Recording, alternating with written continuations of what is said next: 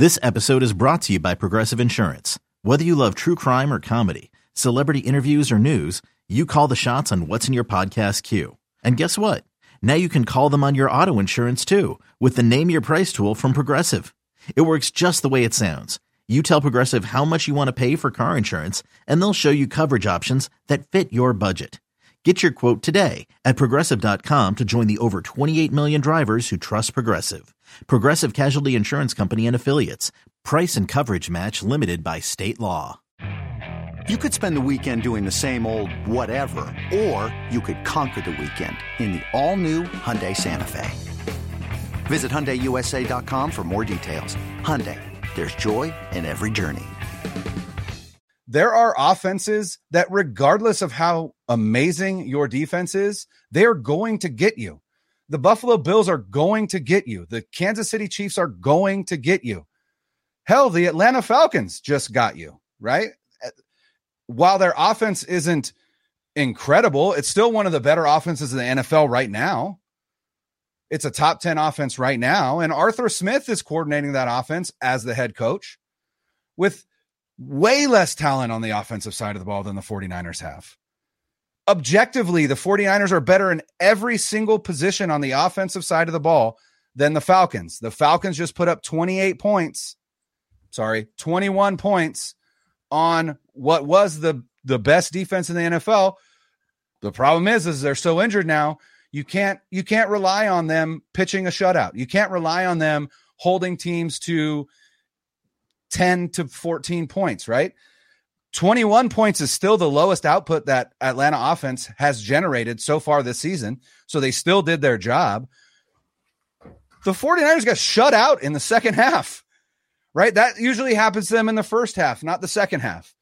The 49ers as a as an offense, as a team, and as a franchise have been a second half team, a second half franchise since Shanahan has been here right? Al, you talked about it. The record in the first eight weeks is putrid compared to the record in the second eight weeks, right? Which, again, what is the name of the game? The name of the game is getting to the playoffs and getting to the Super Bowl. Would you rather be better in the second half than the first half? Absolutely.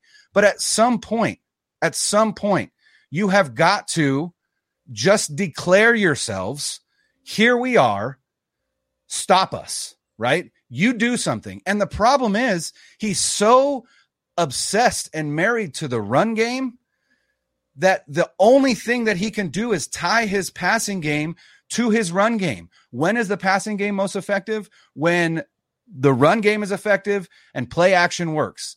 Where is the non play action pass game? Where is it? Where is it in your playbook?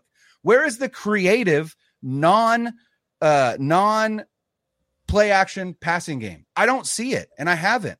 And that's the problem is when they get down, they don't have a drop back passing game to rely on. And it's either one of two things. It's either one, Kyle Shanahan doesn't know how to design it, or two, Kyle Shanahan is so afraid of his quarterback throwing interceptions that he just refuses to allow him to do anything.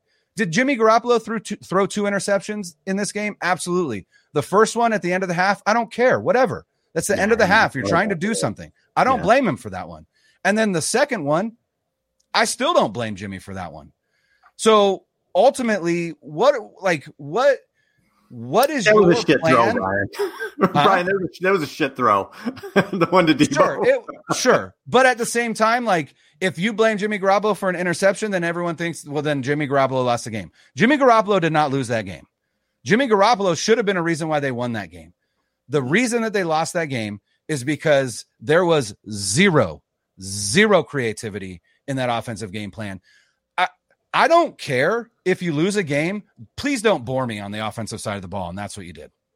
You know, it's it's funny. So Zane, you brought up the Saints game, and Brian, you're talking about creativity.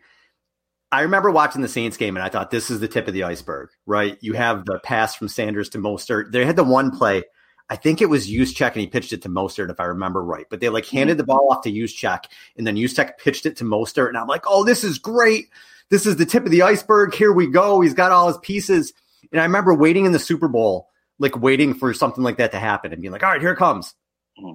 Nope. Okay, what's well, gonna he's gonna do it now. And just nothing. Nothing. I feel like I've just been waiting for that. Like you, you the, the blue balls offense. I've just been waiting for it for years, and it's not happening. And I don't know what he's waiting for. I think he wants to win games 17 to 13. That's what he's coaching like. Get out there, let your guys make plays. I talked about them underachieving on offense. You have so much talent there, and I like that the the first I think I don't remember the exact number, but it was Aiyuk, Deebo, and Kittle. They had all the targets to start the game. So thank God you're finally getting all three of these guys involved, and you had the two quick touchdowns to tie the game. But he has all this talent, and they they can't score. 21 points a game in their last 15 games. It's a trend now. It's a trend. How do you have this much talent in week after week? You can't put together dynamic offensive performance. When was the last dynamic offensive performance this team had? Was it the Saints game? I, I, I can't even remember. Not like they scored 30 points against Carolina because the defense scored and Carolina's off like a dynamic offensive game. I don't even know. That that first game against the Rams last the year. The Rams, yeah, the the Deebo, the game where Deebo went off. Yeah, that would be, that, that I would don't be, even. I don't even remember. Was that dynamic? Are we calling that dynamic? I have to look that one up now. I mean, it was more, okay, it was so more so just one. Deebo going off. We thought of one, and that was the thing last year too. Like last year, they were putrid offensively. Yeah. Deebo just put on his Superman cape. Mhm. Deebo bailed that team out week after week. Oh, it's third and 15, and we got six points against the Bears. Let's throw it two yards behind the line of scrimmage to Deebo, and he ran it 80 yards. If he doesn't do that, you know what I mean? So, like, it's not like, you know, Kyle dialed all this stuff up and the offense started clicking. No, you had one guy kind of put the team on his back offensively, but it has to change. And look, if they get it together and they win, the NFC is garbage. They'll probably make the playoffs, but if they win 10 games, great. Then then again, you you've won ten games back to back seasons. You maybe you're on to something. But right now, all I see is inconsistency. That, that's all I see. I, I don't see them as a team that I look at every year, and you're like, well, I'm sc- scared to play them. You don't know what team's going to show up ever, ever. And the defense looked like it was so good this year, it didn't matter. But now they're hurt. And now the offense has to step up. up. And the offense didn't have to score 50 points. They have to score 50 points. They had to score 28 and not give up a point. So not give up a touchdown. So if you didn't give up a touchdown and you scored 24, you would have won. Not asking for the world here, but they got to start carrying their weight and, and, and they have the drops have to stop. These injuries, my God. I mean, are you kidding me? And I'm so sick of hearing too. I know turf isn't great. I know people get hurt on turf. I understand that. And I was talking last week. I think you should get rid of it. I, I don't like it. But the same point, teams play their whole all their home games there. Mhm. Their whole team isn't hurt every single year. So like something's going on, and I'm not blaming Kyle for the injuries, but there's some kind of disconnect somewhere with this team. I, I just I, I just I don't know what it is. I'm not in the building. But George Kittle, I'll let you guys react, but I want to talk about what George Kittle said because George Kittle finally finally called called called out the team a little bit. So I think that's what you're referring to the the Kittle thing. So I I saw that and I was like, kind of my my eyebrow raised my eyebrows a little bit because I didn't think that. Well, I mean, we knew that effort was was an issue, but I didn't think that they were at the point where they needed calling out. And Yeah. that's what is that? That's a, that's a coaching thing. They come unprepared. weren't ready to play. They they did not. They were not ready to play, and this happens far too often for a head coach of Kyle Shanahan's supposed caliber. And I, I it's funny because people may not agree with this, but I, I think that it, the the comparison is apt. I feel like Kyle Shanahan is the Jimmy Garoppolo of head coaches, where you don't know what you're getting from one week to the next. You can get a fantastic performance like the last two weeks against Carolina and, and the week prior. He was fantastic. Guy, Kyle was really good in the, in the prior two weeks, and so was Jimmy, right? And now you know you get you you get this weird convoluted game plan where you're, you know, you get you get the ball to Aiyuk a ton in the first half and you get away from the second half, and then like all of a sudden garbage time trying to catch up and get the ball to Kittle. It's just I you know, the things that are basic offensive concepts like like screen passes to your running backs, angle routes like dump offs to your running backs, like running no huddle when when you have an up tempo sort of offense and you want to be able to gas the defense and you want to take control momentum back from the game. Like little things like that. How many teams have we seen? How many times have we team, seen teams go no huddle on the 49ers defense to start a game or to start a half Mix it up. or to start a quarter? Happens all the time. Like it's so predictable. Like it's it's kind of funny. This is this is like a nothing thing, but it kind of is the the concept of Kyle's offense becoming predictable to me is like encapsulated in this one thing. So The quarter's running down. There's about 10 seconds left. Niners have the ball. What's they, they line up on the line. What do you think they're going to do? They're not snapping it, right? We know this right. every single time they're the ball.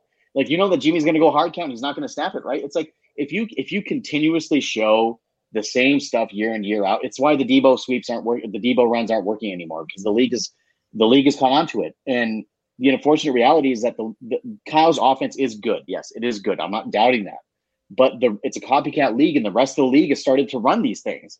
And you're seeing it game in and game out from different opponents. And everybody's kind of getting hip to this. And and now the Niners don't really have as much as, of an edge as they did.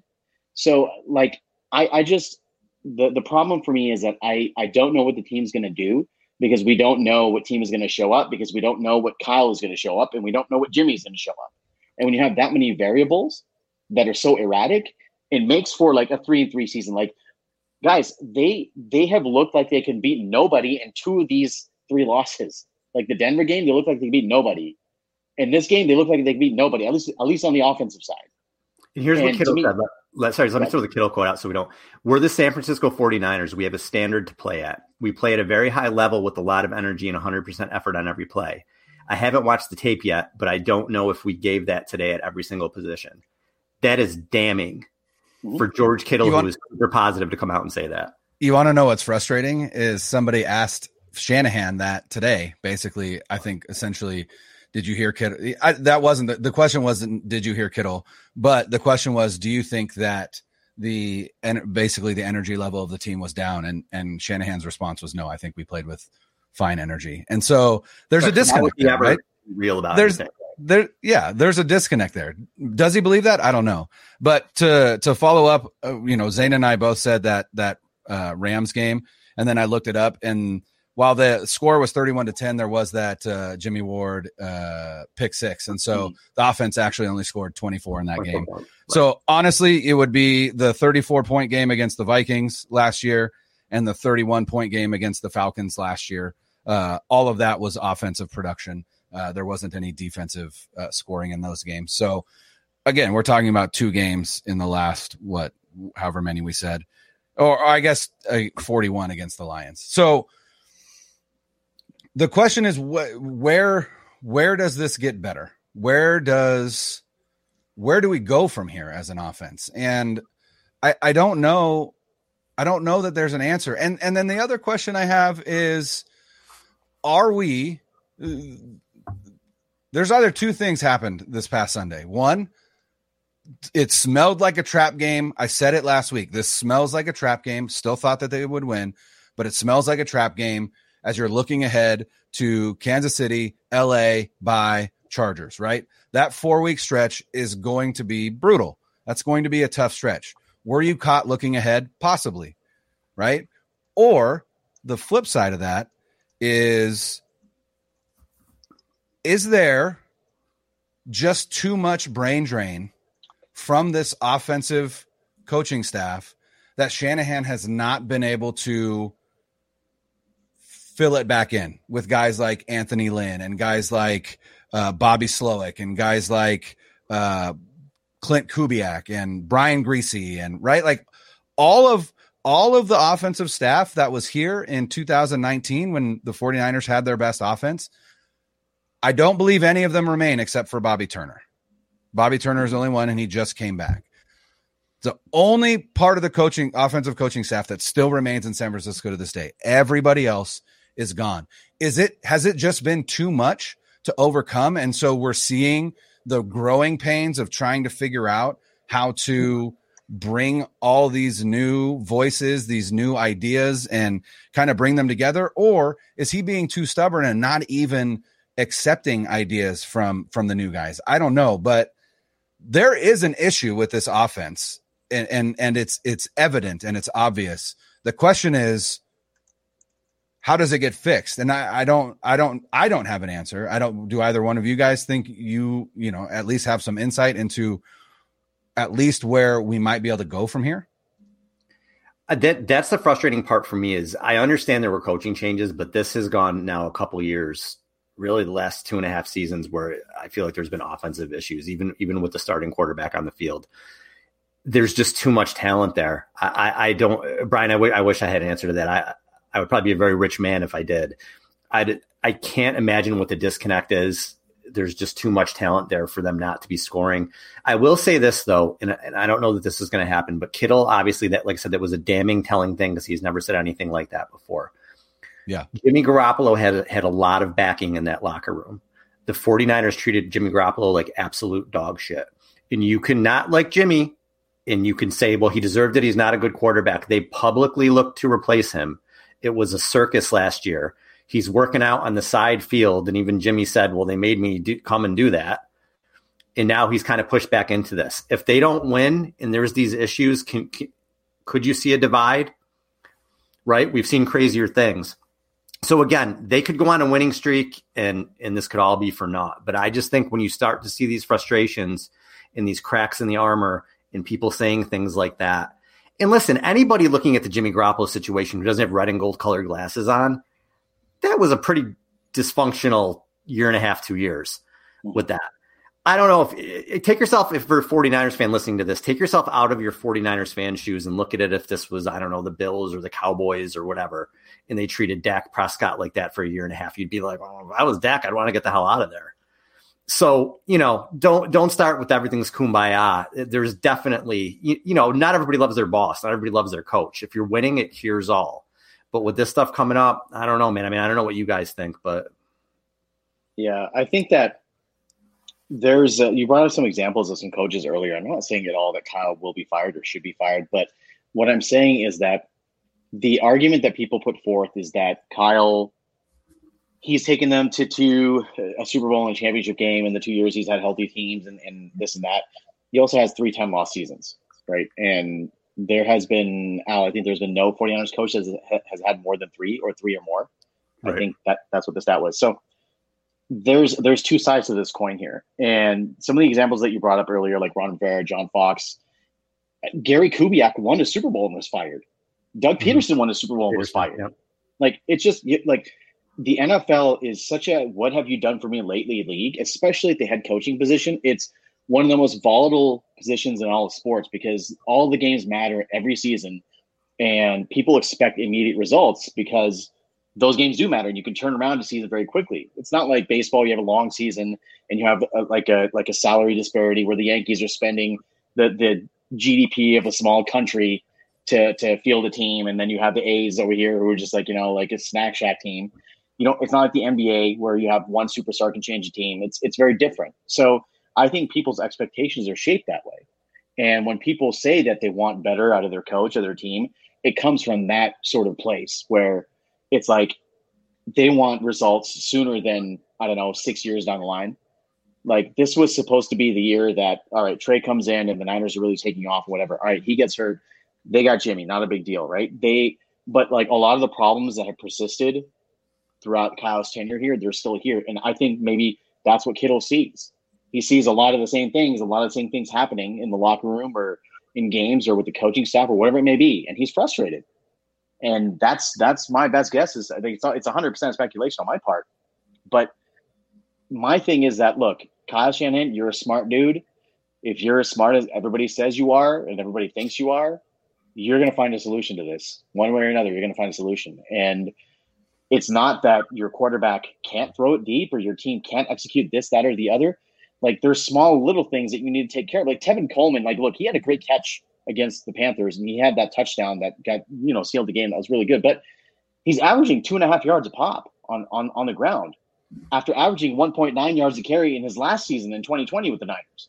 So you're you're not telling me that, you know, Mason or TDP can can do any worse than that. And their running game is is a linchpin for this offense. If the run doesn't work, their offense is not going to go. And Tevin Coleman, you've been there, done that. You know what he can bring to the table. Why not give one of these young guys a shot and see what they can do? Look, Breida came from somewhere. Mostert came from somewhere. Jeff Wilson Jr. came from somewhere, right? They weren't guys that were supposed to be the de facto starters in, uh, on those teams. They all came from somewhere. And it's to me, it's just it's kind of mind boggling that all right, cool. Tevin Coleman had those two plays in that game, right? But aside from that, he's literally in both of his last stints with the Niners done nothing. And again, it's not Tevin Coleman's fault. This is one example, right, of, of the little things that Kyle can be doing. And to me, that's what that's what my biggest gripe with him is that he doesn't do the little things.